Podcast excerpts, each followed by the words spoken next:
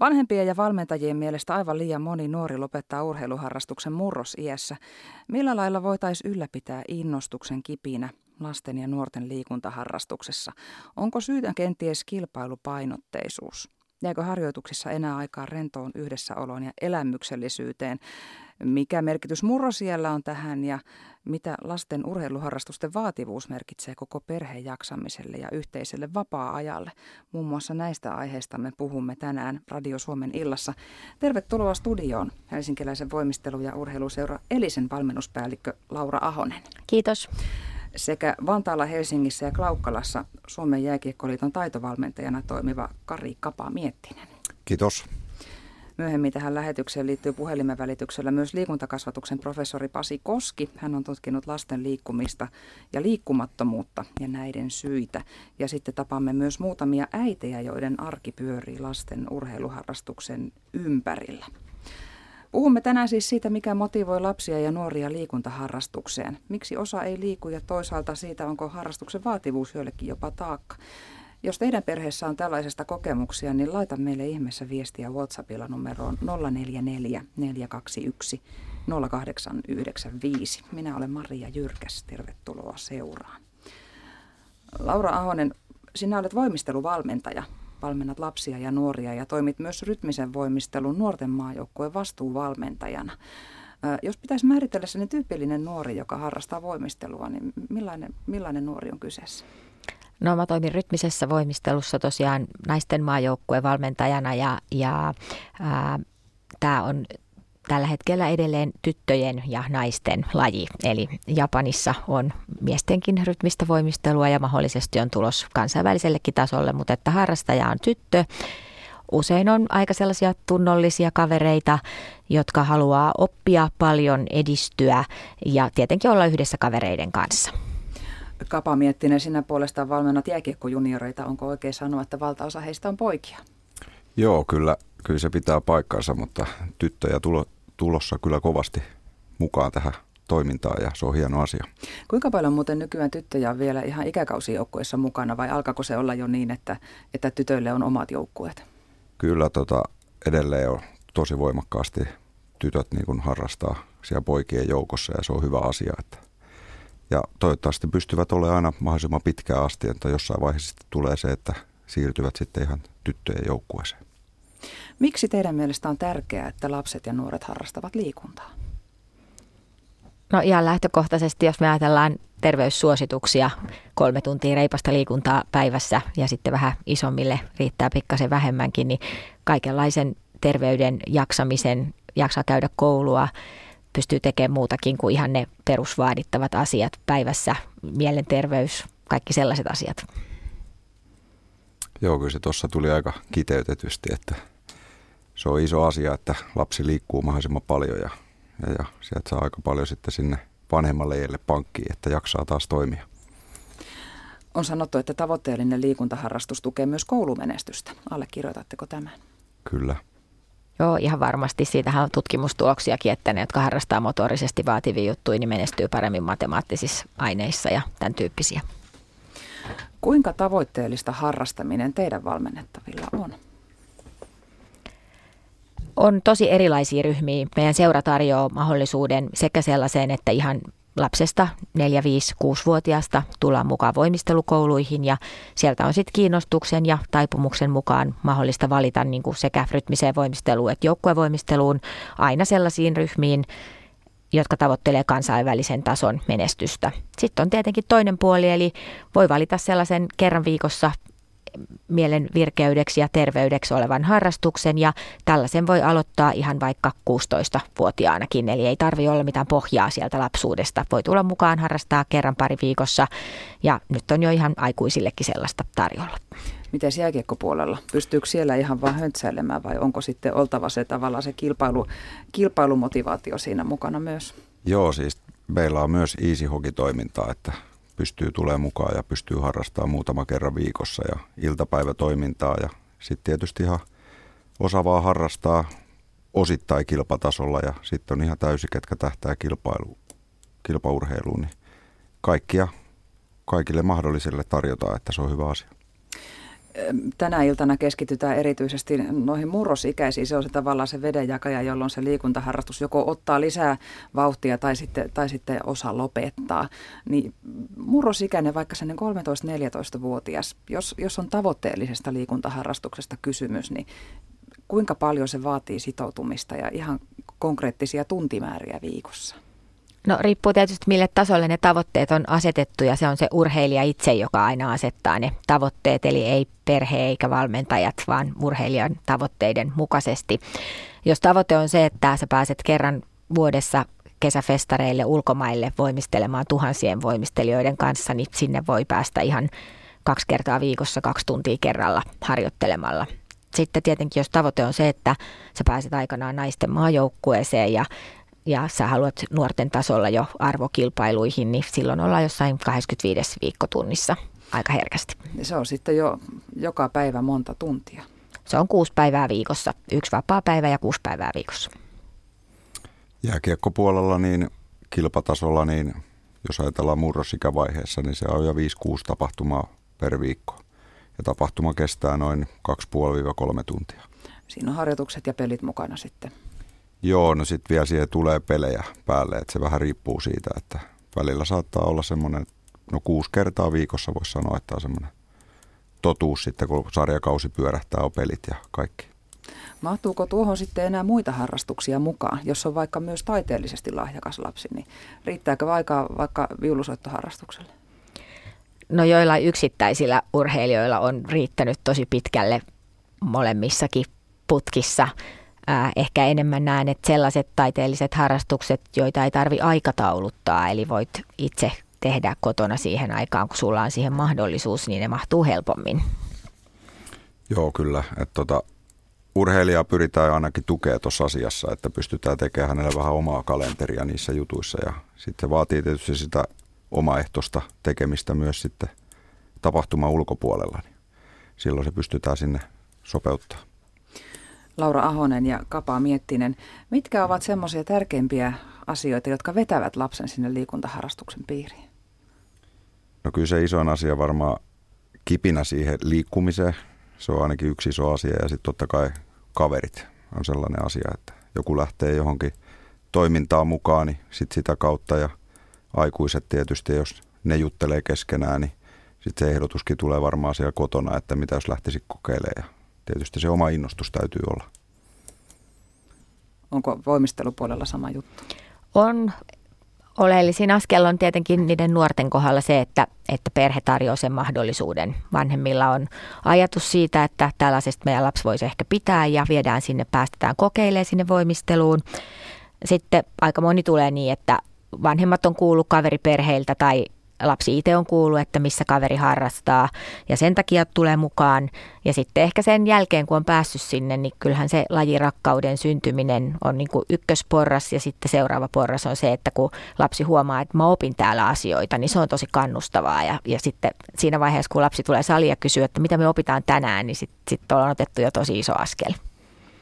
Tänään puhutaan myös siitä, millä saadaan tämä kipinä sitten pysymään yllä. Mikä teidän näkökulmastanne on tärkein syy siihen, että sitten aika moni kuitenkin murkkujassa päättää käyttää vapaa-aikansa toisin kuin siellä liikuntaharrastuksen parissa? No ehkä varmaan on luonnollista, että siinä kohdassa tulee monia muita kiinnostavia asioita ja elämä ottaa tavallaan askelia eteenpäin. Ja ehkä itse näen niin kuin lajivalmentajana, että se kaikkein tärkein asia ei ole se, että jatkaa just se meidän lajin harrastamista, vaan että jatkaa liikuntaa sellaisella tasolla, että se on niin kuin terveyden kannalta hyvä asia ja jaksamisen kannalta hyvä asia. Ää, toki varmaan tulee sellaisia tilanteita, että jos lapsi on aika pienestä asti halunnut, että hän haluaisi menestyä, niin se murrosikä on ehkä semmoinen kohta, missä sitten pikkuhiljaa alkaa näyttäytyä se, että onkohan tämä se laji, jossa mä voisin menestyä. Ja, ja sitten onkin, ei ole ihan haasteeton paikka yrittää auttaa näitä lapsia ja nuoria, joilla sä esimerkiksi näet, että halu menestykseen on kova, mutta tämä laji ei ole ehkä se ykköspaikka. Ja se, mikä mä itse koen aika vaikeaksi, on se, että, että miten niin kuin urheilija tavallaan haluaisi downgradeata, eli harrastaa edelleen sitä lajia, mutta monille, joka on tavoitellut sinne pitkälle, niin on niin kuin, otetaan mieluummin se askel, että mennään kokonaan pois, kuin se askel, että tehtäisiin vähän vähemmän. Niin, onko se sitten se, jos se harrastus jatkuu jollain tasolla, niin se on sitten viikoittainen muistutus siitä, jossa ei ollut tarpeeksi hyvä? Tuohon mä en osaa ottaa kantaa, mutta toi on ihan todella hyvä kysymys. Mitä lätkässä? Joo, kyllä se tota, ja tuossa tuli aika hyvin taas kerrottua noin, mitä itsekin tuossa mietis, mietiskelin puheenvuoro aikana, että tota, että, että tota, tuossa tuli aika hyvin kiteytetty tuo asia. Niin onko se yleisemmin sitten niin, että se, se laji loppuu tosiaan kokonaan? Vai, vai jääkö sinne sitten nuoria, jotka harrastavat jonkun verran, eikä, eikä välttämättä kilpailumielessä enää? Niin, moni saattaa silti jäädä siihen itse lajiin, että vaihtaa vaan tasoa niin kuin seuran sisällä, että toteaa ja siinä vanhemmatkin niin kuin tukee sitä asiaa, että, että, että se on ihan ok, niin kuin, että sä voit mennä siihen seuraavalle tasolle ja siellä on ihan mukavaa ja siellä on hyviä kavereita ja sä käyt vähän vähemmän. Tuossahan tavallaan sitten voi löytyä se aito ilo siitä liikkumisesta eikä niinkään siitä menestyksestä. Just näin, että pysyt siinä, todennäköisesti jos ajattelee, että se, ketä tulee lätkää, niin se tykkää siitä lajista. Ja, ja sitten tosiaan, jos ei se enää koe sitä, että, hän, että ei ole ihan niin, että hän haluaa laittaa ihan kaikkeensa tähän, että siellä on jotain muutakin, että haluaa sitä vapaa-aikaa ja käydä kavereiden kanssa tekemässä jotain muuta. Niin, niin tota, kyllä se yleensä siihen lätkään jää, että sitten niin kuin vanhemmat seura ja kaikki, että siinä on niin kuin mahdollisuus ja selkeä reitti ja se on tuotu aika hyvin esille. Että näinkin voi toimia, niin vanhemmat ymmärtää tänä päivänä ihan hyvin, että ei ole niin kuin pakko pullaa se. Kuuntelija laittaa WhatsAppilla viestiin, että poika siirtyi erikseen hakematta kilpatasolle jalkapallossa taitojensa vuoksi. Seuraus oli se, että laji meni niin vakavaksi, että jokaiset treenit alkoivat jännittää epäonnistumisen pelon vuoksi. Nyt vuosia iloa tuonut harrastus on pakkopullaa. Pojat ovat paremmuusjärjestyksessä ja heitä jatkuvasti tiputetaan tai nostetaan toisten kustannuksella. Joillekin se sopii, toisille ei. Ikä vasta 12. Mihin katoaa ilo? Kysyy kuukausittain yli 100 euroa maksava vanhempi. Yhtään kaveria ei ole ilmaantunut, kun välejä kiristää kilpailuja, toisia pidetään toisia huonompina. Valmentajat Kapaa Miettinen ja Laura Ahonen, miltä kuulostaa? Aika, aika rajulta. Onko se tota? Ei se, ei se tarvitse olla tota. Että tavallaan kyllähän se lähtee siitä valmentajastakin hyvin paljon, että – minkälaisella asenteella se johtaa sitä koko toimintaa. Että tapahtuuko siellä tarpeeksi vuorovaikutusta ja siitä, että siellä myös osataan löytää ne onnistumiset, joka sitten kumminkin motivoi sitä lasta siellä, että hei, tämä on kivaa. Se on aika iso osa, että miten se toimihenkilöt, kaikki siinä aikuiset ympärillä toimii ja sitä viedään eteenpäin. Että totta kai palautetta täytyy antaa niistä huonoistakin jutuista, mutta yleensä se pitäisi kääntää niin, että se olisi kehittävää se toiminta ja että sitä päästä eteenpäin. Ja joukkueen lajista kuitenkin kysymys, niin siinä pitäisi huolehtia sen koko joukkueen toimivuudesta ja hyvinvoinnista. Ja yksilöstä, ne on kumminkin kaikki yksilöitä siellä ja ne kasvaa omaa aikaansa ja kehittyy omaa aikaansa, niin se on aika tärkeä homma. Kuinka kova kilpailu on jääkiekossa joukkueen sisällä? No semmoinen, sisällä? Niin, no se riippuu aina vähän niin kuin seurasta, mutta pääsääntöisesti kyllä, mitä, missä itse liikun, niin siellä on mun mielestä ihan terve kilpailu. Että se tulee kyllä ihan muiden asioiden kautta se semmoinen kilpailu.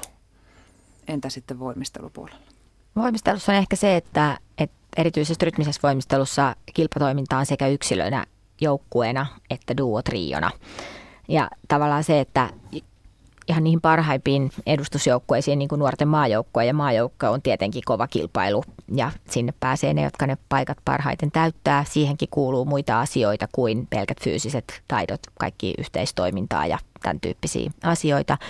Mutta seuratasolla ajattelen niin, että, että just niin kuin Kapakin tuossa sanoi, että se on siitä valmentajasta ja siitä seurakulttuurista, että jokaiselle tarjotaan sitä mahdollisuutta, jotta näh, jossa nähdään, niin kuin, että just hän voisi saada positiivisia kokemuksia, että on se sitten yksilö tai duo, trio tai joukkue tai kaksikin niistä. Että Voimisteluliiton suositushan on, että juniorien loppuun tehtäisiin sekä yksilöä että joukkuetta. Ja tämä on just sen takia, että jokainen pystyisi parhaalla mahdollisella tavalla löytää sen, että mikä just mulle sopii siinä. Ja sitten tietenkin siinä itse valmennuksessa on tosi tärkeää se, että ei vaan fyysisten taitojen perusteella niin kuin ns. laiteta johonkin ryhmään, vaan oikeasti kysytään niiltä nuorilta, että mikä on sun tavoite, koska vaan se nuori itse voi asettaa sen tavoitteen.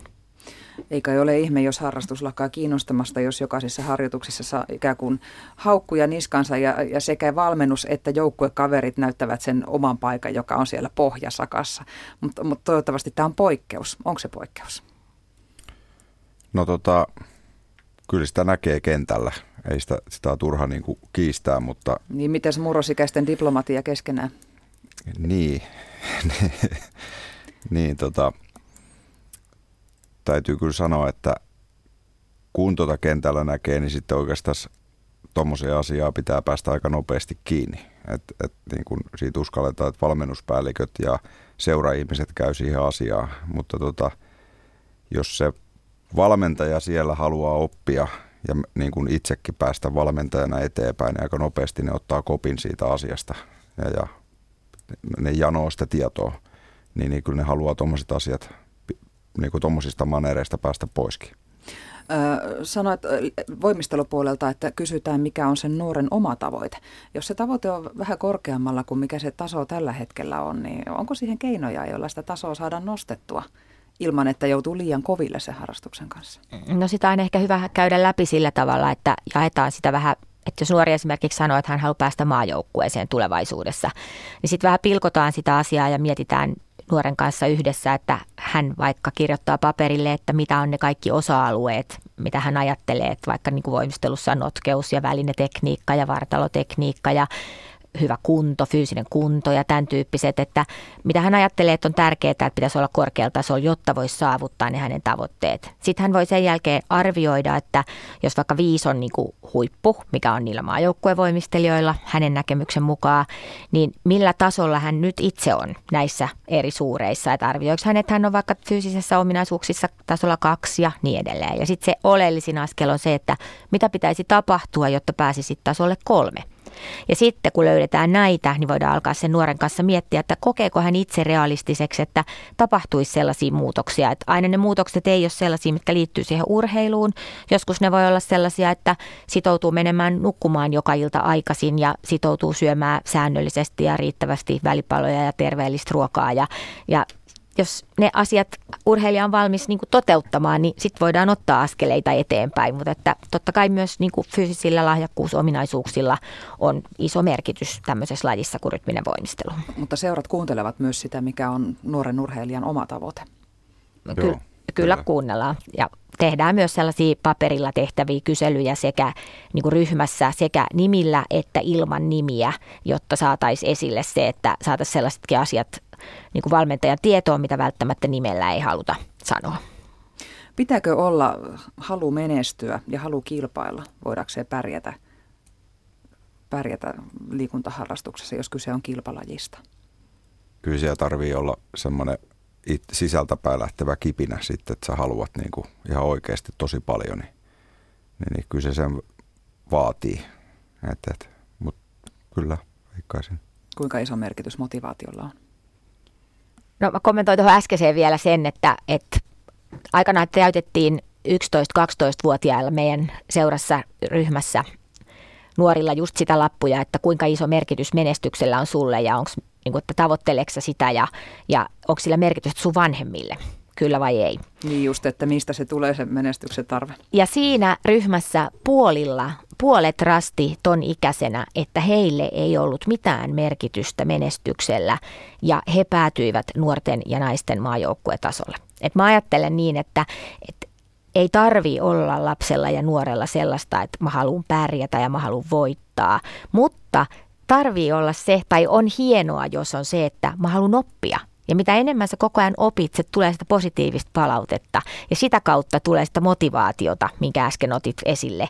Ja jonain päivänä se voi johtaa sinne, että sä oikeasti menestyt ja pärjäät.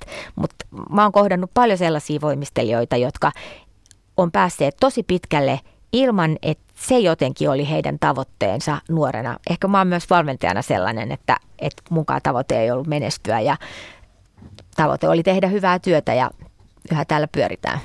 Niin ja toihan voi kääntyä sitten itseään vastaan jo tuo liian kova menestymisen halu, että siinä lentää sitten hanskat nurkkaan tai, tai voimistelutossut nurkkaan heti, jos, jos huomaa, että no ei sitä menestystä tullutkaan. Turhaa harrasti. Joo, se on ihan totta, että semmoinen intohimo tavallaan siihen lajiin, niin siihen pitää olla, että tykkää siitä lajista, mm. niin se on kyllä iso juttu. Että sitä se haluaa aina tulla uudestaan ja uudestaan, mutta totta kai siihen vaikuttaa se ympäristö. Että jos se on tuolla, mitä äsken kuultiin, niin sen, sen tyylistä se toiminta, että sieltä ei paljon posia tuu missään vaiheessa, niin kyllä se innostus aika nopeasti laskee. Mutta myönnettävä kuitenkin kai on, että kilpailu on joissakin seuroissa tosi kova. Jos ajatellaan, että esimerkiksi lätkässä ainakin keväisin on tasokokeet, trajautit, ja se on tulosta ja ulosta ja ainakin alemmalle tasolle, jos, jos ei ole tarpeeksi hyvä. Lisäksi siis, niin kuin jo aikaisemmin kuultiin, niin viikkotunteja harrastuksen parissa on todella paljon ihan, ihan näitä harrastustapahtumia. Sen lisäksi pitää myös vapaa-ajalla joko harrastaa tai muuten järjestää elämä niin, että tämä urheilu on mahdollista. Eikö se ole aika rajua ja toisaalta niin kuin kestääkö aikuinenkaan semmoista? Kuinka monella se tappaa sen aidon ilo harrastuksesta, että elämä on niin tarkkaa säännösteltyä jo siinä ihan 12-13-vuotiaana? Niin, jos lähdetään ihan siitä, että se valmentaja jaksaa siellä arjessa ne kaikki tapahtumat ja jos se on vielä otovalmentaja, niin silloin aika, aika raskaat ne päivät, että et se jaksaa tulla positiivisesti sinne ilmeillä sinne hallille ja jaksaa innostaa. Niin, että kyllä sitä aina mietitään sitä, että se valmentaja jaksaa, jotta se toimintakin on hyvännäköistä. Ja kyllä se lapsellekin aika raskastaa ja sen tähden on niin kuin tosi tärkeää mun mielestä, että – valmentajat siellä juttelee ihan perheiden kesken siitä asiasta ja vähän tiedostaa, että minkälainen se arki on. Ja sitten sen mukaan alkaa ehkä sitä toimintaakin miettiä, että paljon meillä mitäkin on. Ja, ja että sitä kautta pystyttäisiin rakentamaan semmoinen hyvä kombo. Onko voimistelupuolella sitä, että, että näkee, että nyt tuo nuori ei kestä tätä? Yläkouluvaihe on tosi haastava. Alakoulu menee hyvin, oppitunteja on aika vähän, kaveripiiri on, miten nyt sanoisin, pääsääntöisesti aika neutraalia. Ja sitten kun päästään, ne, jos me puhutaan nyt heistä, jotka haluaa ja pääsee pitkälle, niin kun he pääsee sinne täällä Helsingissä Mäkelärinteen urheilulukioon, niin se elämä muuttuu. Mulla on todella monelta urheilijalta siinä kohdassa, kun he on sinne Mäkelärinteeseen päässyt, niin ne kommentit just kysyin niiltä, jotka aloitti tänä syksynä, niin se kommentti on aina sama. Ihana olla täällä, missä kaikki muutkin on urheilijoita ja kaverit ei koko ajan sano, että onko sun pakko mennä sinne harkkoihin ja älä nyt mene sinne ja eikö sä voi tulla meidän kanssa tuonne kartsalle, tuonne kiskan kulmalle tekee sitä ja tätä. Että se yläkouluvaihe on tosi haastava, koska se riipivä repiminen pois sieltä säännöllisestä harrastuksesta tulee sieltä kaveripiiristä todella voimakkaana. Että miten me vaan pystyttäisiin tässä maassa kaiken niin kuin kautta arvostaa ja kunnioittaa sitä nuorten tekemistä ja sitä, että joku panostaa johonkin ja niin kuin ihailemaan sitä, että vau, sä panostat tohon juttuun. Se on ihan sama, onko se urheilu vai onko se 4H-kerho vai, vai mikä tahansa. Mä tiedän itse valmentajana, että kun mä tein 27 vuotta ensi oto, niin mun lähipiirin ja niiden ihmisten, joita mä näin, heidän säännöllinen kysymys oli, vieläkö sä oot mukana siellä voimistelussa? Ja se oli mulle aika sellainen kynnyskysymys ja se oli yksi mun tavoite että ennen kuin mä oon haudassa, niin tämä valmentaja ammattirytmisessä voimistelussa on sellainen, että sanotaan, että jes, sä oot vielä mukana siellä, että onhan se hienoa. Että jos aikuisten asenne on tollainen, että vieläkö ja voi kauheata ja rankkaa ja raskasta, niin kyllähän se varmaan sinne nuorikin heijastuu sitten. Mainitsit tuossa kaverit. Ja se ei ole mikään pieni asia, kun nuoresta puhutaan ja kaikki kai ovat sitä mieltä, että pitäisi löytyä aikaa myös olla kavereiden kanssa. Ja sitten myös oikeus pitäisi olla valita kaverit sieltä, mistä haluaa, ettei välttämättä urheilupiireistä. Niin, niin jääkö kavereille aikaa sitten, jos tavoitteellisesti harrastaa? Kyllä se aika pieneksi osittain jää, että, että, että siellä aika paljon. Ja, mutta kyllä se varmaan se kaveripiirikin tietysti jonkun verran sitten alkaa valikoitua niistä urheilijoista, että, että niiden kanssa sitten enemmän hengaillaan ja tehdään hommia, mutta on se kyllä pientä, mutta kyllä ne varmasti ne hyvät kaverisuhteet pitäisi säilyä aina ihan lapsesta ihan vanhaa pappaa tai vanhaa mummua asti. Kuinka tärkeää teidän seuroillenne on se, että valmennettavat ja omat joukkueet menestyvät? Se on tärkeää, että ne urheilijat on tyytyväisiä, että he on saanut sen, mitä he on hakemassa sieltä. Aika usein se on myös pärjäämistä. Tosi usein se on myös sitä yhdessäoloa, kaikki niitä ihan niin uusia pukuja, meidän uusi ohjelma, meidän ohjelman uusi musiikki. He on saanut itse valita yhdessä valmentajan kanssa ja ehdottaa, että minkälaisen musiikin me halutaan. Ja, ja kaikki sen tyyppiset asiat on niille urheilijoille tärkeää. Että seuraalle on tärkeää se, mikä niille urheilijoille on tärkeää. Muuten ne urheilijat ei halua urheilla meidän seurassa. Tai muuten toisinpäin ajateltuna, me ollaan huono toiminnan tarjoaja, jos me ei osata tarjota sellaista toimintaa, mistä nuoriso on kiinnostunut. Entä jääkiekossa, kuinka tärkeää on, että seura menestyy? Onhan se hieno asia, että, että, että jos tota, pelaajat pääsee pitkälle ja se kertoo silloin, että ollaan hyviä asioita tehty ja pystytty auttaa, niin onhan se hieno asia. Hetken kuluttua puhumme Pasi Kosken kanssa. Hän on liikuntakasvatuksen professori Turun yliopistossa ja, ja hän on tutkinut sitä, mikä, mikä saa lapsen harrastamaan ja mikä toisaalta selittää sitten siitä, että harrastuksesta luovutaan. Mutta sitä ennen kuullaan lasten ajatuksia liikkumisesta. Mikäli näitä seuraavaa kolmea lasta on uskominen, liikunnan pitää olla hauskaa ja kaikki eivät halua kilpailla. Miksi sä harrastat liikuntaa? En mä tiedä. Onko se kivaa? Joo, Mm, tykkäätkö sä kilpailla? en. Harrastat sä niinku liikuntaa pelkästään niinku sen takia, että se on kivaa? Joo, Onko koulussa tarpeeksi liikuntaa? on. Mikä laji siellä on mukavinta? No varmaan purkkis. Mitäs se on? Äh, semmoista vähän niinku piilosta, josta potkastaa pallo kauassa ja sen pitää hakea se ja muut pitää, muiden pitää mennä siinä ajassa piiloon. No kiinnostaako sua sitten tommonen niinku jalkapallo tai yleisurheilu tai hiihto tai... Jalkapallo. Mikäs siinä on kivaa? En mä tiedä. Onko sun mielestä liikuntaa tarpeeksi koulussa? Ei. Miten niin? No, ö, ö, ikinä kato, kun me nykyään kävellään aina parkkimäkeen, siinä menee sitä aikaa liikunnasta. Me keritään vaan tunti tai ö, puolitoista olemaan siellä tehdä. Eikö se muka riitä? Ei, Monta tuntia sulla on viikossa liikuntaa? kolme. Se on liian vähän. Joo. Niin mitä sä teet liikuntatunnilla kaikista mieluiten? No tällä hetkellä esimerkiksi tota korkeushyppyä. No sitten talvella hiihdän. Kilpailet sä missään? En. Moi, harrastat sä mitään liikuntaa? En. Mikset? En mä tiedä. Mm, liikut sä sitten koulussa paljon? Joo. Onko koulussa tarpeeksi liikuntaa?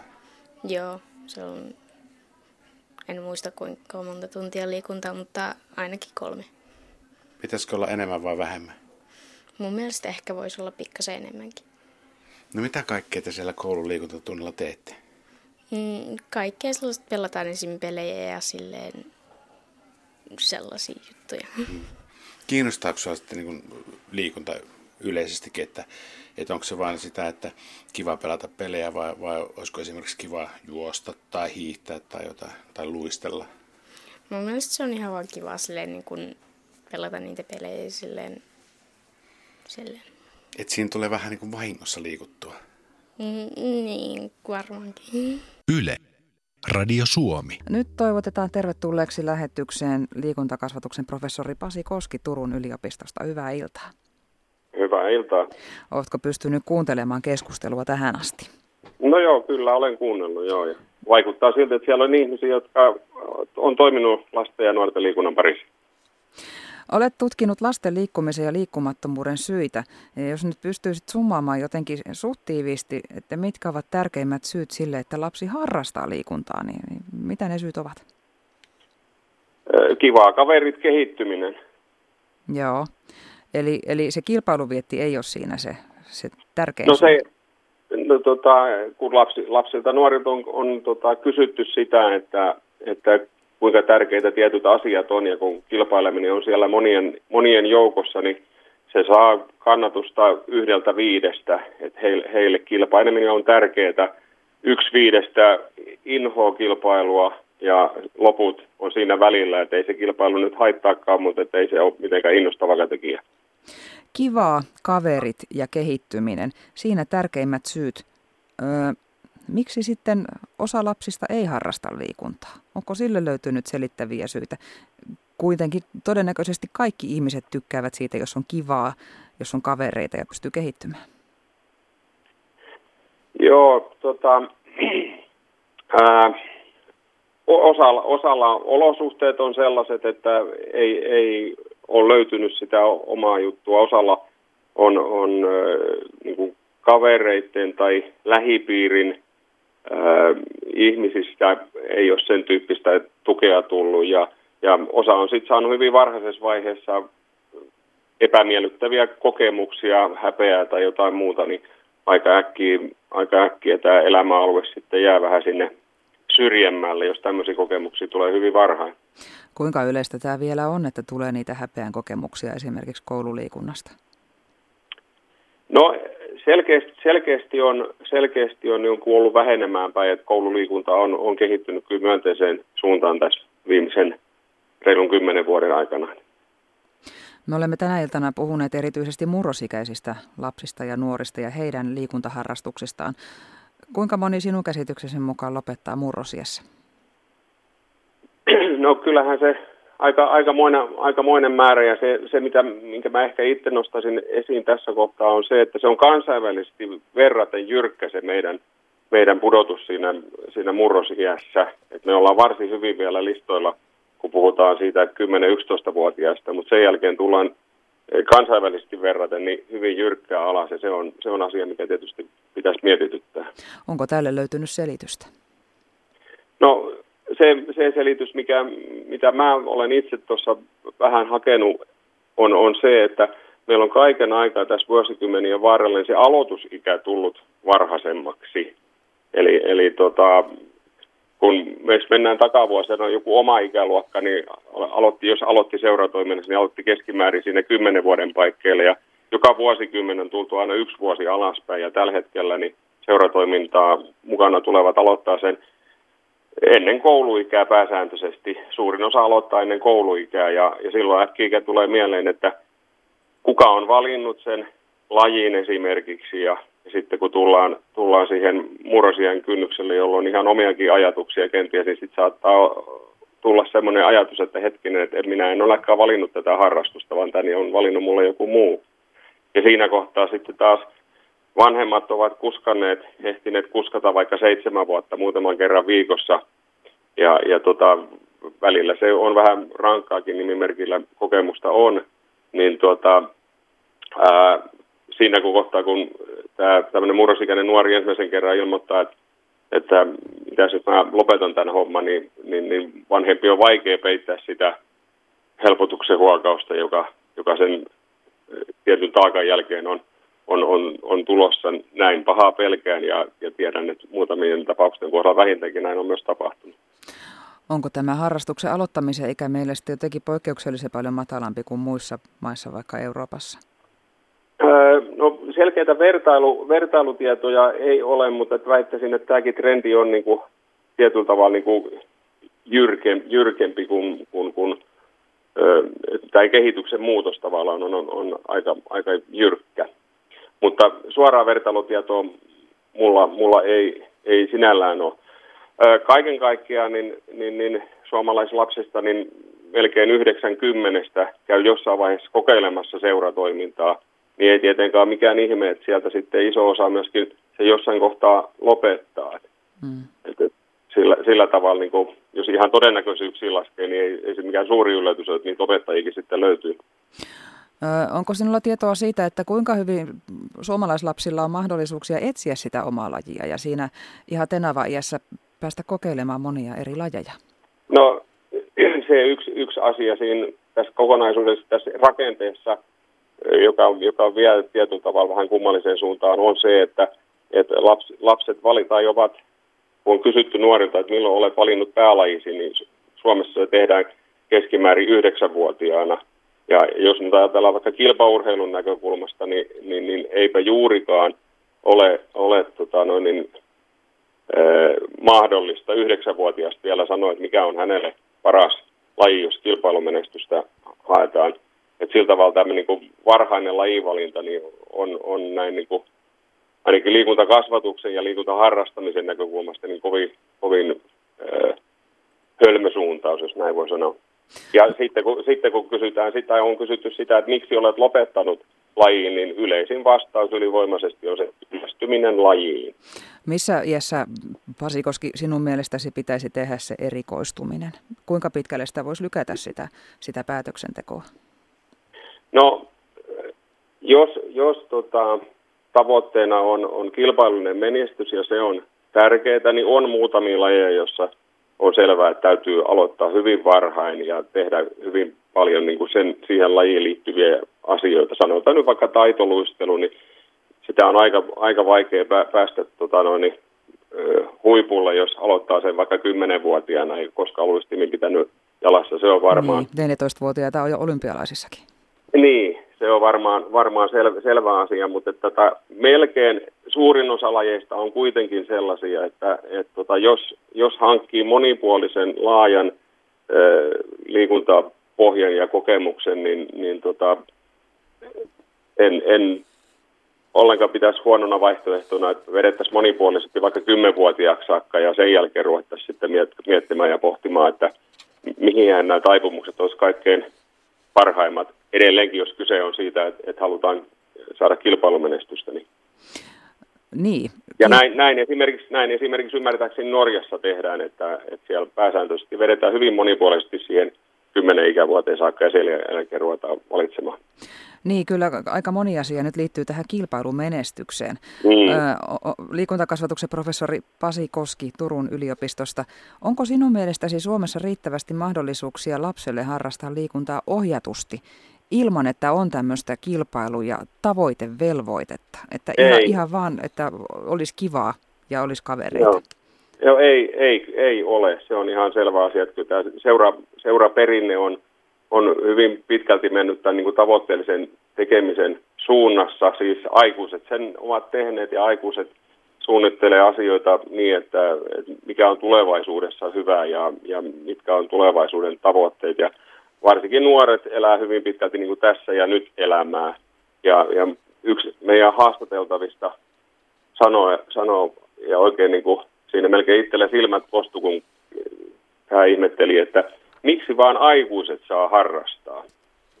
Mm. Ja, ja se on aika, aika, aika hyvin kiteyttää sen, sen aika ison ryhmän niin kuin aj- ajatuksen, että semmoista. Mutta sitä on, on kyllä viime vuosina lisätty ja, ja pyritty lisäämään, mutta jossain siinä on onnistuttu paremmin kuin jossain muualla, että, että tuota, tehtävää riittää vielä löytää ihan, va, ihan vaan sitä, sitä ilman, ilman äh, niin sanottua suoritusvelvoitetta olevaa liikuntaporukkaa. Juuri näin. Kiitoksia Pasi Koski, mukavaa illanjatkoa ja kiitos, että tulit mukaan lähetykseen. Kiitos. Annetaanpa meidän studiovieraille heti mahdollisuus kommentoida, mitä mieltä Pasi Kosken kertomista asioista.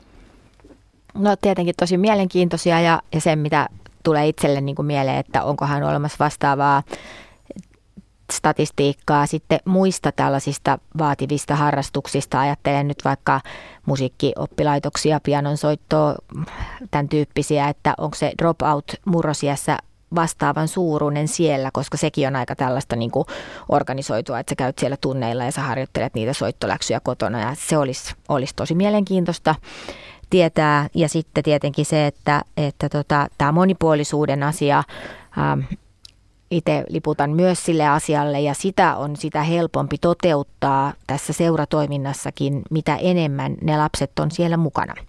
Että kun meilläkin voimistelukoulu, joka on se ensimmäinen juttu, mihin tullaan, mitä on tarjolla pääsääntöisesti niin kuin neljävuotiaasta 12-vuotiaaksi, niin se normiharrastemäärä siellä on yksi tunti viikossa. Ja jos sen nimi on kuitenkin voimistelukoulu, niin sitten pääasiassa se aika menee siihen voimistelemiseen siellä. Ja kun me tiedetään, että se perusliikuntasuositus on se kolme tuntia päivässä, että jos meillä todella olisi siellä eskarin ja koulun jälkeen se kolme tuntia käytettävissä joka päivä, niin totta kai se voisi olla ihan supermonipuolista ja, ja olisi aivan erilainen tilanne niin kuin järjestää sitä toimintaa, että tämän tyyppisiä ajatuksia.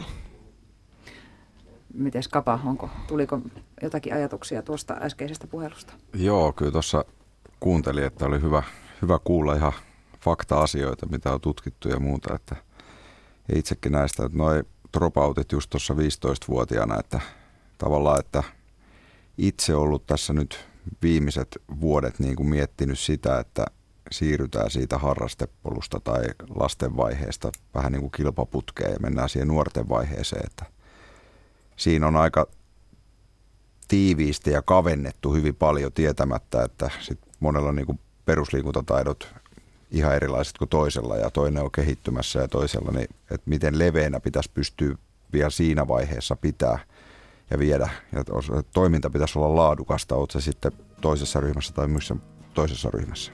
Radio Suomen illassa puhumme tänään nuorten liikuntaharrastuksesta, miten ylläpitää kipinää. Vieraana studiossa on helsinkiläisen voimistelu- ja urheiluseura Elisen valmennuspäällikkö Laura Ahonen sekä Suomen jääkiekkoliiton taitovalmentajana Etelä-Suomen seuroissa toimiva Kari Kapa Miettinen. Mikä on kaikkein kivointa, mitä lapsi liikuntaharrastuksesta saa? Vielä siinä murkkujässäkin.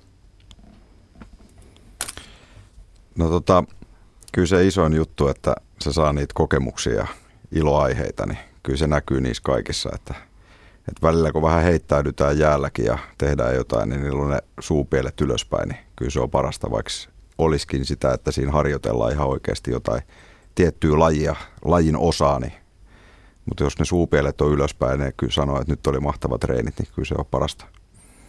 Onko urheilevat nuoret terveempiä kuin muut nuoret?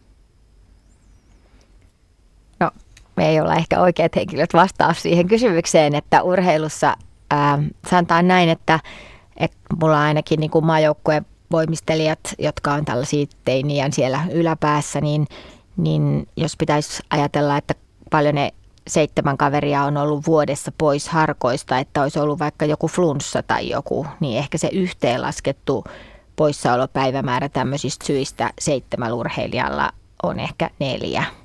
Että siinä mielessä varmaan ainakin he, jotka niin kuin on geneettinen hyvä pohja ja sitten oikeasti huolehditaan nukkuminen ja syöminen ja sellaiset asiat on niin kuin kunnossa, niin kyllä uskon, että ovat terveempiä, ei perustu mihinkään dataan. Tietenkin sitten toisella puolella on urheiluvammat, joita varmaan on enemmän niillä, jotka urheilee. Ja sitten tietenkin ehkä rasitusvammat, jotka helposti tulee just sellaisissa tilanteissa, missä treenimäärät kovin suuressa määrin lisääntyy kerralla tai ei ole niin kuin riittävää sellaista perus entisajan lapsen fyysistä pohjaa näille urheiluharrastuksille. Nukkuminen, syöminen, siihen lisäksi kustantaminen, kuljettaminen, kannustaminen, eli jokaisen junnu vanhemman kolme koota. Eli, eli tavoitteellinen urheiluharrastus vaatii kyllä aika paljon myös, myös sieltä lapsen perheeltä. Kuinka paljon?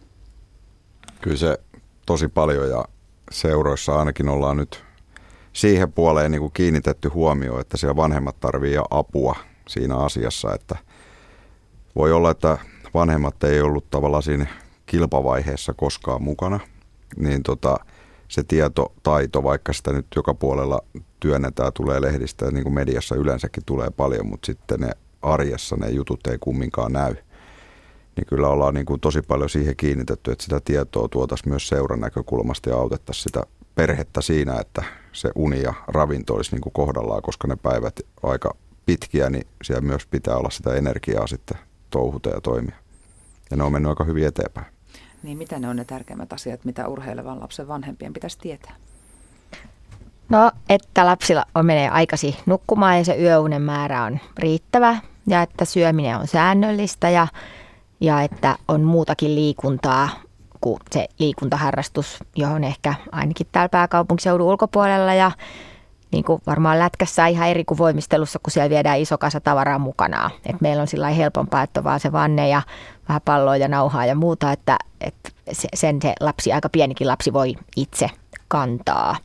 Että, että ne on ne tosi oleelliset asiat, jos niistä ei pelitä. Että, että monesti aloitetaan siitä, että, että kun lapsi haetaan harjoituksista, niin, niin nähdään tilanteita, missä tulee chipsipussi, joka on melkein yhtä iso kuin se lapsi ja, ja sitten taas, tai toisaalta tulee sitten tosi huolellisesti mietitty pieniä porkkanapalasia ja, ja muita, joka ei sitten tavallaan kuitenkaan tuo lapselle energiaa, et niin kuin suuntaan ja toiseen. Tietenkin on paljon perheitä, joissa nämä asiat on tosi hyvässä järjestyksessä, mutta meidän tehtävä on auttaa lasta urheilemaan ja kaikissa niissä osa-alueissa ja se sisältää tietenkin myös tämän. Ainahan tuo aikatauluttaminen ei ole perheiden omissa käsissä. Riippuu tietenkin vähän lajista, mutta, mutta jos puhutaan vaikka esimerkiksi jääkiekosta, niin jääaika on rajallista. Ja, ja sitten joskus harjoitukset tai pelit saattaa olla semmoisen aikaa, että sille yöunelle ei jää tarpeeksi aikaa sen jälkeen, koska se harjoitushan ei lopu siihen, kun pelissä loppusireni soi, vaan sen jälkeen on sitten kuitenkin vielä verryttelyä, mahdollisesti tunnin kotimatka, sitten vielä syödään, sitten vasta ruvetaan nukkumaan. Kuinka arkea tämä on, Kapa miettinyt? Se on kyllä ihan, se on juurikin sitä arkea, että näin se on, että peli saattaa loppua vaikka 21 tai harjoitukset loppuu kello 21 ja sen jälkeen vielä sitten loppulämpät siihen, mikä on kumminkin ja tärkeä juttu. Ja, ja, ja, ja tota, mutta siihenkin ollaan panostettu tosi paljon, että lapsilla ja pelaajilla, nuorilla, niin niillä on tota eväät mukana. Ja siitä tietoa sitten, että siellä me pystytään siellä kotipäässä niin kuin tavallaan, että se ruoka on valmiina. Että heti kun pääset kotiin, niin sitten vielä oikea määrä ruokaa ja nestettä ja sitten nukkumaan. Ja sitten totta kai henkilökohtaisesti käydään vielä myös pelaajan kanssa läpi, että miksi nämä asiat, ja se on niin kuin se koko kauden jumppaamista. Jotkut ne ottaa heti tarttuu ja osa tarttuu ehkä sitten vasta kymmenen kuukauden päästä, mutta pääasia, että se menee eteenpäin. Mutta se on ihan arkea, että siinä joudutaan ja paljon tukea. Kuinka tiivistä sitoutumista te edellytätte valmennettavienne perheiltä? No ajattelisin niin, että, että se, että sillä lapsella on niin kuin hyvä olla siinä harrastuksessa, että, että riippuu tosi paljon siitä, että missä lapsi asuu ja, ja tarviiko hän vanhempien apua siihen, että hän tulee sinne harjoituksiin ja, ja tämän tyyppisiä asioita. Mutta tietenkin se, että, että meillä on niin pienten lasten valmennusryhmissä esimerkiksi, jos on vaikka mahdollisuus harjoitella kolme tai neljä kertaa viikossa, niin sitten saattaa olla joissain ryhmissä niin kuin vähän pelivaraa siinä, että vanhemmat voi, jos harkkaa vaikka kolme kertaa viikossa, niin vähän valita itse niitä päiviä. Ja, tai sitten on sellaisia systeemejä, että jos on vaikka joku isovanhempien synttärit ja ollaan pois harkoista, niin voi tulla johonkin toiseen harkkaa korvaamaan. Ja, ja tietenkin sitten se sitoutuminen lisääntyy siinä, kun tulee mukaan jotakin joukkuetoimintaa. Että kyllä meillä aikanaan ihanat vanhemmat, jotka paljon tekee kaikkea ja järjestää, niin yksi todella upea ryhmä, missä, vaan, missä äidit järjesti joka vuosi pikkujoulut niille tyttärilleen, niin sitten kerran ne päätti ilahduttaa niitä tyttäriä tekemällä matalimman luokan vapaa-ohjelman esittämällä ne äidit niille lapsille siellä pikkujoulussa. Ja kyllä sen jälkeen se yhteyslan vanhempi laittoi mulle sellaisen hymymerkeillä varustetun viesti, että kyllä mä nyt ymmärrän, miten vaikea on harjoituttaa joukkueohjelmaa, jos kaikki ei ole ikinä paikalla. Mutta ei me tietysti joka ryhmässä voida laittaa sitä, että vanhemmatkin kokeilisivat tehdä niitä ohjelmia, että, että totta kai vaatii sitoutumista ihan niin kuin koulu ja työ ja kaikki muukin. Tämä on osa sitä, että me kasvetaan siihen. Sitten se vaatii myöskin meiltä ja perheiltä joustovaraa, että puolin ja toisin joustetaan. Sitäkin me halutaan kasvattaa siihen tulevaan elämään ja oppia itsekin ikäluokasta huolimatta. Niin kyllähän lapsen urheiluharrastus, mitä vakavampaa se on, niin sitä voimakkaammin se imasee kyllä vanhemmatkin siihen mukansa. Ja sittenhän vasta tilanne muuttuu mielenkiintoiseksi, jos perhe saa vaikka kaksi tai kolme tavoitteellisesti urheilevaa lasta, niin se on todella sudokua sitten jo se, se viikkokalenterin järjestäminen. Me tapaamme nyt yhden urheilijaperheen vanhemman. Osittainen hoitovapaa, lyhennetty työviikko, työn uudelleen järjestäminen – Tehokas kalenterin käyttö, verkostoituminen, WhatsApp-ryhmät ja kuljetusringit isoista kustannuksista puhumattakaan. Taitoluisteluperheiden päivittäinen elämä on kuin suuren spektaakkelin järjestämistä ja espoolaisen Sanna Tarkkosen perheelämä pyörii tyttärien harrastuksen ympärillä. Toimittajamme Olli-Pekka Kursi tapasi lapsiaan harrastuksiin kuskaavan äidin Sanna Tarkkosen Viileän jäähallin katsomossa.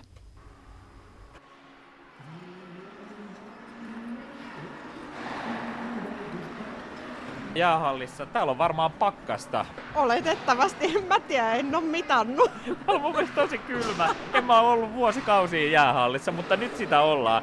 Sanna Tarkkonen, me ollaan tultu tapaamaan sinua ja sun kahta tytärtäsi. Sinun 5- ja 9-vuotiaat tyttäret Suvi ja Iida harrastavat kumpainenkin taitoluistelua, tällaista yksilö, yksilöluistelua, yksinluistelua.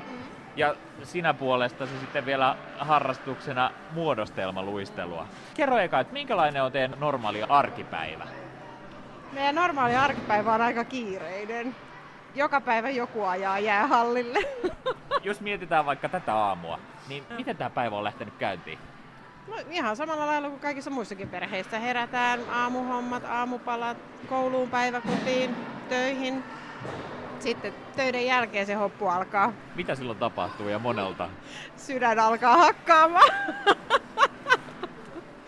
Kauhealla kiireellä. Mäkin lähdin töistä tänään aika kiireellä. Säntäsin päiväkodille, juoksi hakemaan tytön, joka oli valmiiksi vaihtanut luistelukamat päälle ja kaasu pohjassa tänne hallille ja luistimet jalkaa ja tyttö jäälle. Monelta suurin piirtein lähdit töistä? Ää, 15 yli 2. Miten sä onnistuit lähteä töistä niin ajoissa? Osittainen hoitovapaa. Mä oon lyhentänyt työviikkoa. tyttärien mm. harrastuksen takia? Juuri näin. Mm. Tyttärien harrastuksen takia. Onneksi työnantaja on niin joustava, että antaa mun lyhentää. Millä kolmella sanalla sä kuvailisit teidän elämää?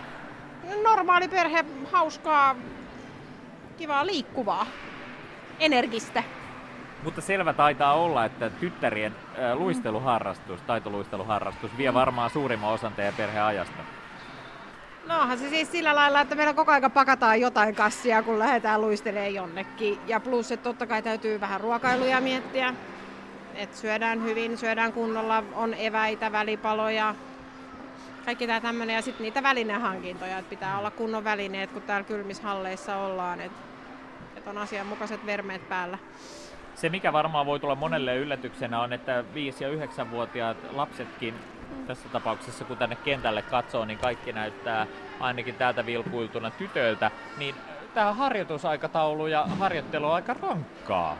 Se on monta kertaa viikossa. Kuinka monta kertaa viikossa itse asiassa lapsilla on harjoituksia? No siis tämä viisivuotias harjoittelee noin ehkä yhdeksän tuntia viikossa.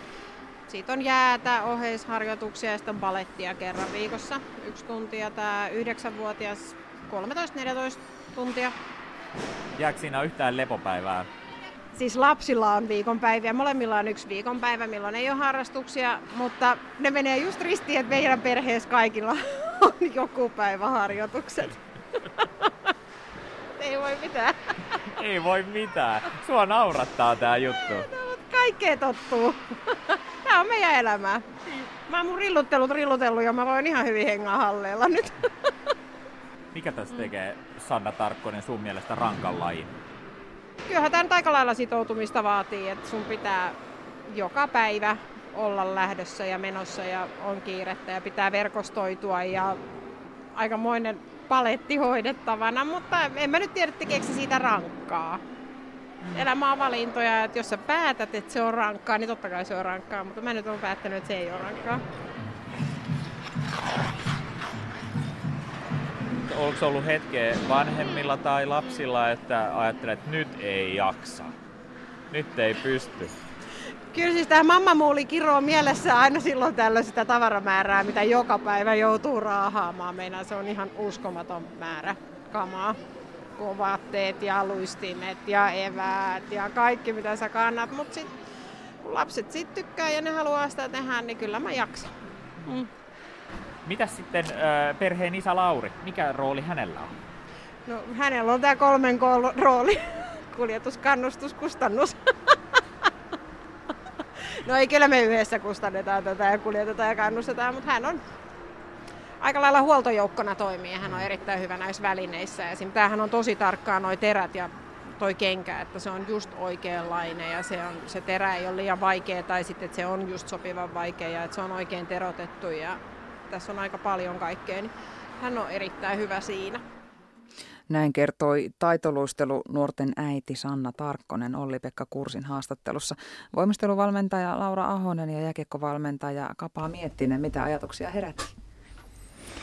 No, kyllä mä hattuun nostan niille vanhemmille. Kyllä mä usein sanon lapsillekin, kun on, meillä on niitä keskusteluvartteja, missä on voimistelija ja sitten yksi tai kaksi vanhempaa mukana, niin, niin aika usein tulee sanottua sen lapsen lapselle sen keskustelun päätteeksi, että, että muistathan saa olla kiitollinen sun vanhemmille, että sun vanhemmat järjestää sulle tällaisen mahtavan mahdollisuuden, että sä voit osallistua tähän toimintaan ja että, että se on todella hienoa, että sun perhe järjestää sulle tämmöisen, että se ei ole itsestään selvää, että, että muistetaan molemmat olla siitä niin kuin vanhemmille kiitollisia. niin tuohan vaatii kyllä vanhemmiltakin motivaatiota. Niin kuin äsken kuultiin, niin se arki todella pyörii sen lapsen harrastuksen ympärillä. Että siinä, siinä, siinä vanhemman on pakko sitoutua myös. Kyllä. Paljonko se on asenteesta kiinni?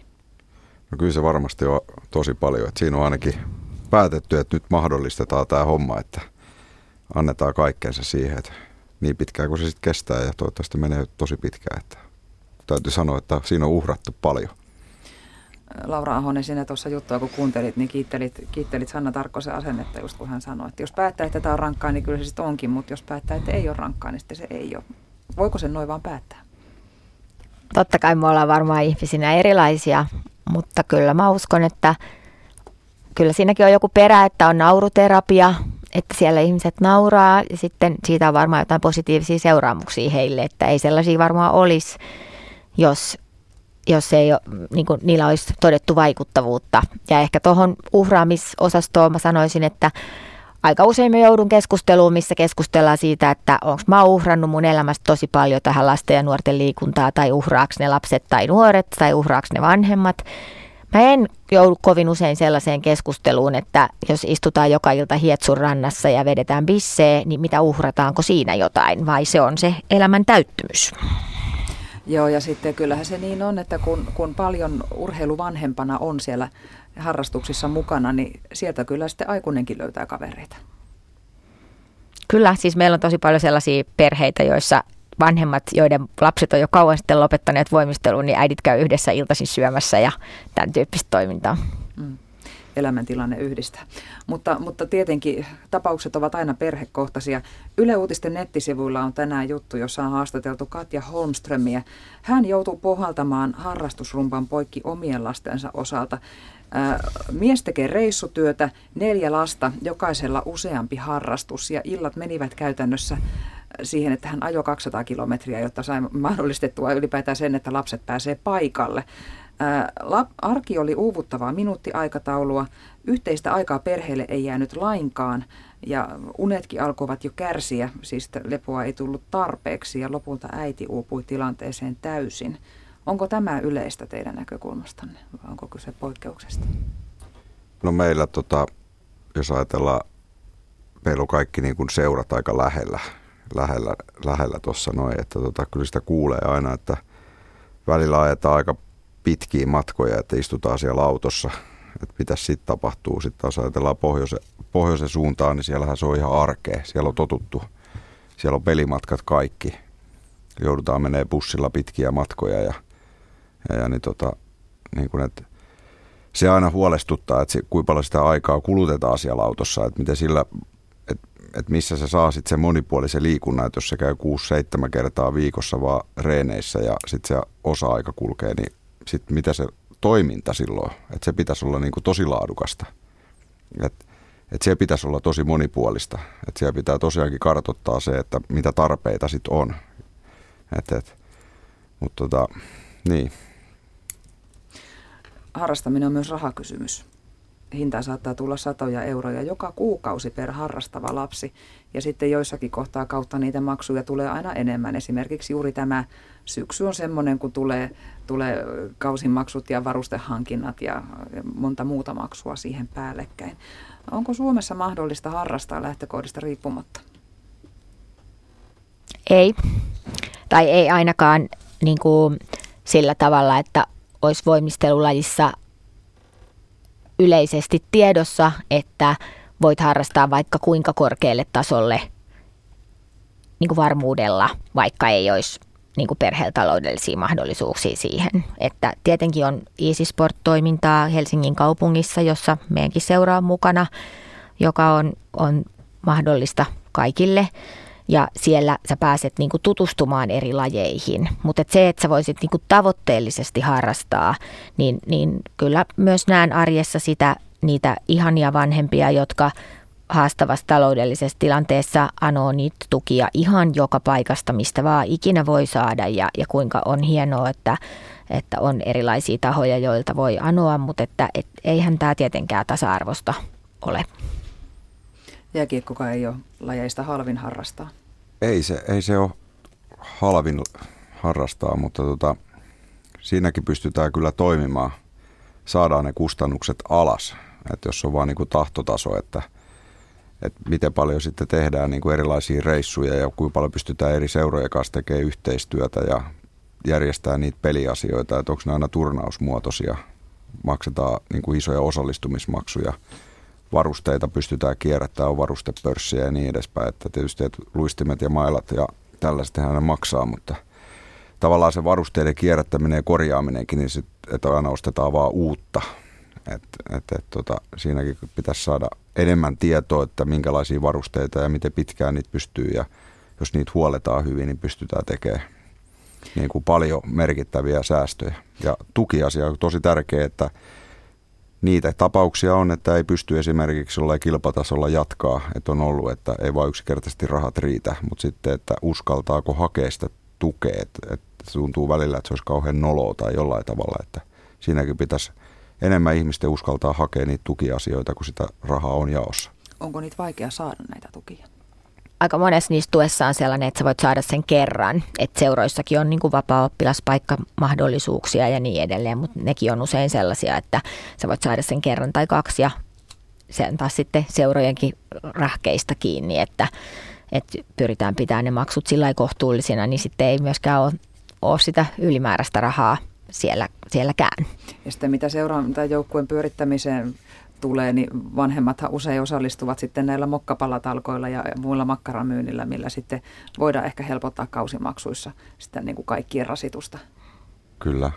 Et siinäkin niin kuin, sekin on pienentynyt, mikä on niin kuin sääli, että et, et pitäisi vielä niin kuin joukkueessa olla sellaisia vanhempia lisää, että haettaisiin niitä talkojuttuja ja oikealla arvoilla haettaisiin sitä sponsoripuoltakin sieltä lisää. Että sitten meillä on niin kuin vanhempia, ketkä ei halua tehdä mitään ihan sama mitä se maksaa. Että se riippuu ihan siitä toimihenkilöistä ja niistä vanhemmista, että minkälaisella systeemillä siellä mennään. Suositus tosiaan on, että kolme tuntia päivässä jokainen lapsi liikkuisi reipasta liikuntaa. Onko se suositus semmoinen, että siihen pitäisi kaikkien yltää? No, se olisi hienoa, jos kaikki yltäisi, mutta se on oikeasti tosi vaikeaa. Et erityisesti niin kuin lapset, jotka asuu kaupungissa ja joiden niin kuin koulumatkat esimerkiksi jossain Helsingin keskustassa, niin että se kauhean nuorta lasta voi mitenkään laittaa polkupyöräille sinne liikenteen sekaan, niin mitä, mitä enemmän niin kuin sitä arkiliikuntaa tulee luontevasti, sitä helpommin se on mahdollista. Mutta jos näin ei ole, niin sitten se on tietenkin tosi vaikeaa.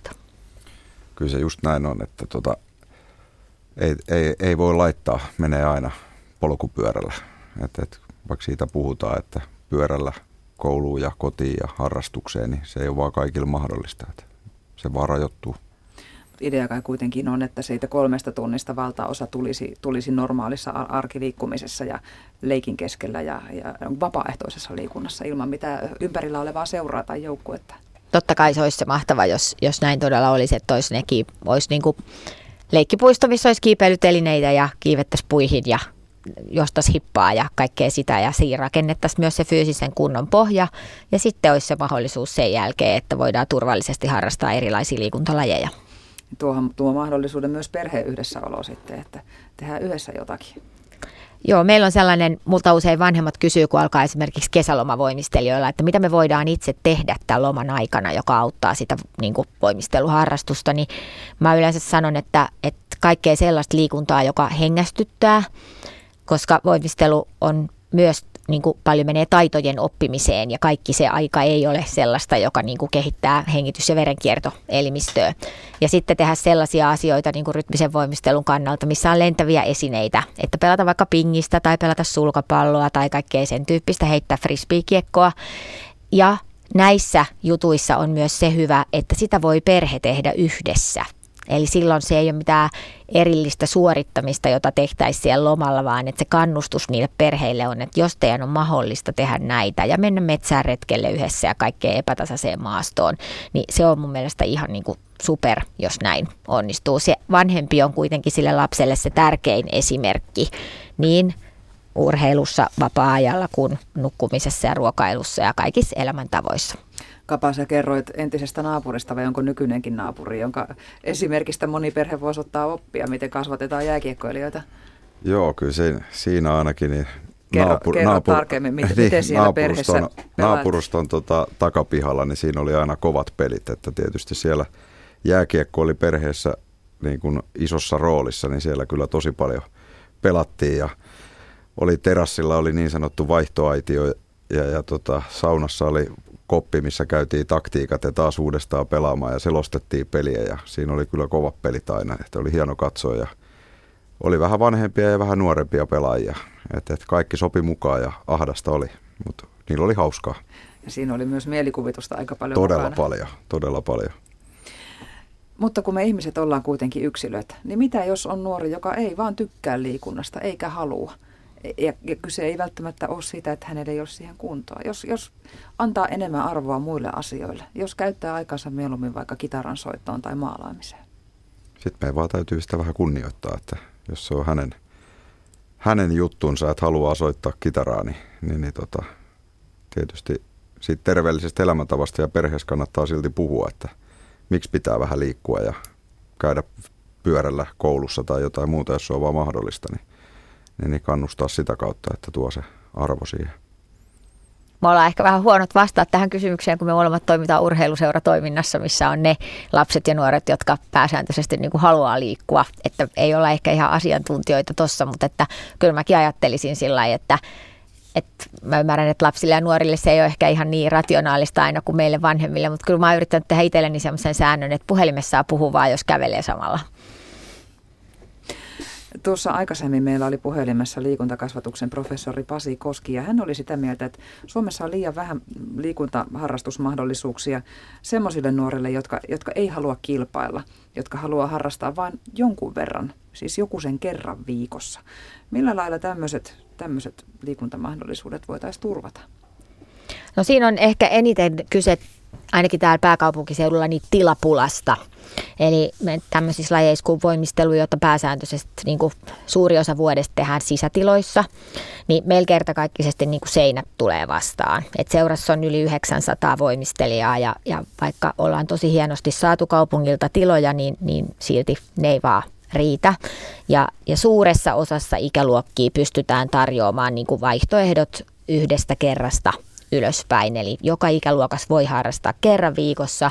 Et ehkä haastavin on just se, että kun lapsi on jo pari-kolme vuotta harrastanut ja hän haluaa harrastaa, mutta hän ei halua harrastaa ihan hirveän paljon, niin miten niitä ryhmiä voisi olla niin paljon erilaisia ja niin kuin eri intensiteetillä. Et mä ehkä itse koen, että me pystytään hyvin vastaamaan siihen tarpeeseen, että on heille, jotka haluaa harrastaa vähän ja on heille, jotka haluaa harrastaa paljon. Mutta kaikissa ikäluokissa ei pystytä tarjoamaan riittävästi sitä välimaastoa. Et siinä on meillä petraamisen varaa, lisätilat auttaisi siihen ihan tosi paljon. Minkä ikäisenä voisitte mennä mukaan vaikka aikuisten jumpparyhmiin tai hönsäporukoihin? No meillä on 16-vuotiaa pitää olla 16, että pääsee sinne tanssillisen voimistelun niin kuin aikuisten ryhmiin mukaan. Mutta me ollaan pääasiassa lasten ja nuorten seura, että ei ole kovasti aikuisliikunnan toimintaa.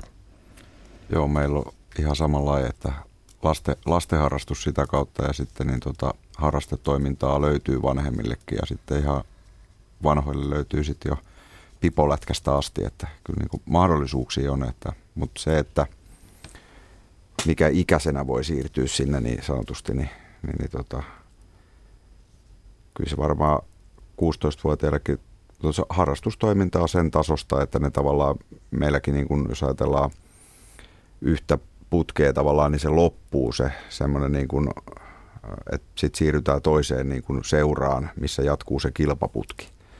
Ja se oma toiminta jatkuu niin kuin harrastepolkuna koko ajan niin kuin ihan loppuun asti. Että ei ole edes tavoite. Mm. Toisaalta lenkillä voi käydä ihan yksinkin. Kuinka paljon voi jättää lasten ja nuorten omalle vastuulle sitä liikkumista?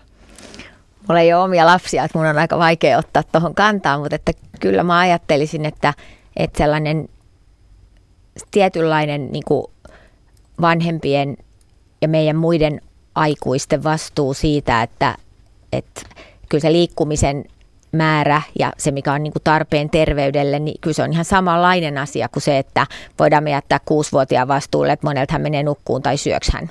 Et en mä näe, että se liikunta mitenkään eroaa tästä jutusta. Me tapaamme kohta Radio Suomen illassa vielä toisen urheilevan perheen äidin, mutta tässä vaiheessa kiitetään urheiluseura Elisen valmennuspäällikköä Laura Ahosta ja Jääkikkoliiton taitovalmentaja Kapaa Miettistä siitä, että pääsitte mukaan Radio Suomen iltaan. Kiitos. Kiitos. Kiitoksia. Yle. Radio Suomi. Niina Salmenkaita. Sulla on tota kolme tytärtä, jotka kaikki harrastavat muodostelmaluistelua. Nämä tytöt on 10, 12 ja 14 Joo. vuotiaita ja sinäkin Niina nyt sitten ilmeisesti töitä juuri äsken teit täällä iltapäivän tunteina tuossa jääkaukalon tai jäähallin vieressä tai sen jääkentän vieressä. Onko tämä ihan normaali arkipäivää sulle? No sellaisina päivinä, kun mä tuun tänne tämmöiseksi ensiapuvahdiksi auttamaan, että jos jotain tapahtuu jäällä, että valmentajat saa valmentaa, niin meillä on semmoinen tapa, että vanhemmat on siinä sitten jokainen vuorollaan, suunnilleen kerran kuukaudessa tulee tämmöinen vuoro, niin mun tapauksessa se tarkoittaa sitä, että mä oon puolitoista tuntia tuossa nyt sitten tehnyt tuommoisia työhommia, mitä nyt voi mukana kuljettaa, niin siinä tota, kentän laidalla ja samalla vahtinut, että sattuuko kenellekään haavaa tai nyrjähdystä ja onneksi ei tänään tullut mitään, niin työrauha oli ihan loistava. Onko se tyypillistä muuten, että jonkinlaisia havereita, haavoja, nyrjähdyksiä tai muuta sellaista harjoituksissa tapahtuu? No yleensä selvitään laastarilla ja noin varsinkin vähän isommat tytöt, niin ne hoitaa itse ne hommat ihan tyylikkäästi, mutta on tässä nivelsiteitä joskus vähän venähtänyt sillä, että sitten on pitänyt lohdutella sitä luistelijaa, joka on kivuissa ja siihen asti, että saadaan sitten asiat oikeasti järjestymään. Ja kun ajattelee, että siinä on kysymys kovasta jäästä mm. ja äärimmäisen terävistä luistimista. Ja niillä on paljon vauhtia näillä tytöillä ja niitä on tuolla jäällä kuitenkin 25 kerrallaan. Kyllä ne aika tarkkana saa siinä olla, etteivät törmäile ja sitten kun ja semmoinen tapahan niillä onkin, että sitten kun jotain törmäyksiä tai joku kaatuu, niin pitää huutaa lujaa, että toiset tajuaa väistää. Jos puhutaan, että kolme lasta harrastaa muodostelman luistelua, niin minkälaisista summista harrastuksen suhteen oikein puhutaan perheessä? Pystyykö sitä summaa, ilkeekö sitä edes sanoa? Kyllähän sen pitää, niin. pitää onhan ne ihan tota julkista tietoa mun käsittääkseni meidänkin seuran sivuilla, eli se on semmoinen 200 plus 200 plus 300. Nämä perusmaksut lisäksi on tota kaiken näköistä kilpailu, kilpailemiseen ja siihen joukkueena toimimiseen liittyvää kulua, mitkä sitten maksetaan pitkin kautta jyvitettynä. Sitten tehdään paljon varainhankintaa, millä voi kuitata sitten osan kuluista, mutta sanotaan, että onhan se useita satasia kuukaudessa, mitä tähän lystiin palaa tuota maallista hyvää ja tietenkin pitäisi oikeasti kun kuluja laskea, niin sitten laskea ne bensakulut ja se, että eväitä tarvitaan joka päivä kaikenlaista, niin kyllähän sitä tulee. Varusteet on aika hintavia jo näillä, vaikka kierrätettynä paljon pystyykin hankkimaan, niin sitten on luistimet vielä kasvavilla nuorilla, niin joka vuosi ne on uusittava ja ne on parisataa euroa maksaa kenkä ja toisen parisataa maksaa se terä siihen. Ai ne on niin kalliita. No onhan ne aika hintavia, mutta toisaalta kun miettii, että ne on sitten tosi monta tuntia viikossa käytössäkin, niin pitää ajatella myös sitten sitä esimerkiksi lapsen jalkaa, että siinä ei voi vaan kerta kaikkia ihan mitä sattuu, lenkkaria ja luistinkenkää käyttää, että niillä sitten rikkoo paikat ja sen jälkeen loppuu tämä harrastaminen. Niina Salmenkaita, mitä äidin silmin sillä hintaa oikein tästä harrastuksesta ja elämäntyylistä saa? No se, minkä mä, mitä mä itse pidän kaikkein arvokkaimpana, on se, että tota, kasvaa semmoiseen hyvänlaiseen työntekoon siinä, että tota, oppii toimimaan tavoitteellisesti, tekemään asioita, jotka on välillä ihan todella vaikeita, oppii toimimaan joukkueessa ja sitten kasvaa semmoinen sinnikkyys. Resilienssi olisi muotitermi tohon, mutta sanotaan, että nämä, nämä lapset todellakin harjaantuu sellaiseen ihan pienestä pitää ja se on semmoista asiaa, mistä mä oon ainakin koulun kautta kuullut palautetta sitten, tai tulee semmoista semmoisia kuvauksia kuulen lapsistani, että millä lailla he toimii ja miten he ei lannistu oppimisen edessä ja että se on semmoista taipumusta, joka mun korvissa palautuu juuri tänne jäähallille ja siihen, että mitä he täällä treenaa ja mä uskon, että siitä saa kyllä ihan koko elämän mittaista evästä ja se on se, mikä sitten auttaa heräämään vaikka silloin sunnuntai-aamuna ennen seitsemää pakkaseen viemään pimeässä tyttöjä halleille, koska he tykkää siitä itse ihan älyttömän paljon. Ja tosiaan mä luulen, että mitä ikinä heidän urheiluurilleen sitten tapahtuukin, niin tästä jää niin paljon semmoista hyvää tuonne korvien väliin ja selkäytimeen, että se kyllä niin kuin kannattaa. Yksi kuuntelija laittaa viestiä, jossa ratkaistaan sekä liikunnan riittävä määrä että koululaisten yksinäiset iltapäivät. Koululaisille koulun jälkeinen kerhotoiminta liikunnan parissa tai muuta aktiviteettia iltapäivisin. Tilathan ovat käytettävissä siihen asti, kun vanhemmat tulevat töistä, ettei tarvitse olla yksin toimettomana kotona. Tämä on hyvä ajatus. Toivottavasti saataisiin semmoinen jossain kohtaa toteutumaan. Ne ovat pitkiä tunteja lapselle ne yksinäiset iltapäivät ennen kuin vanhemmat tulevat töistä.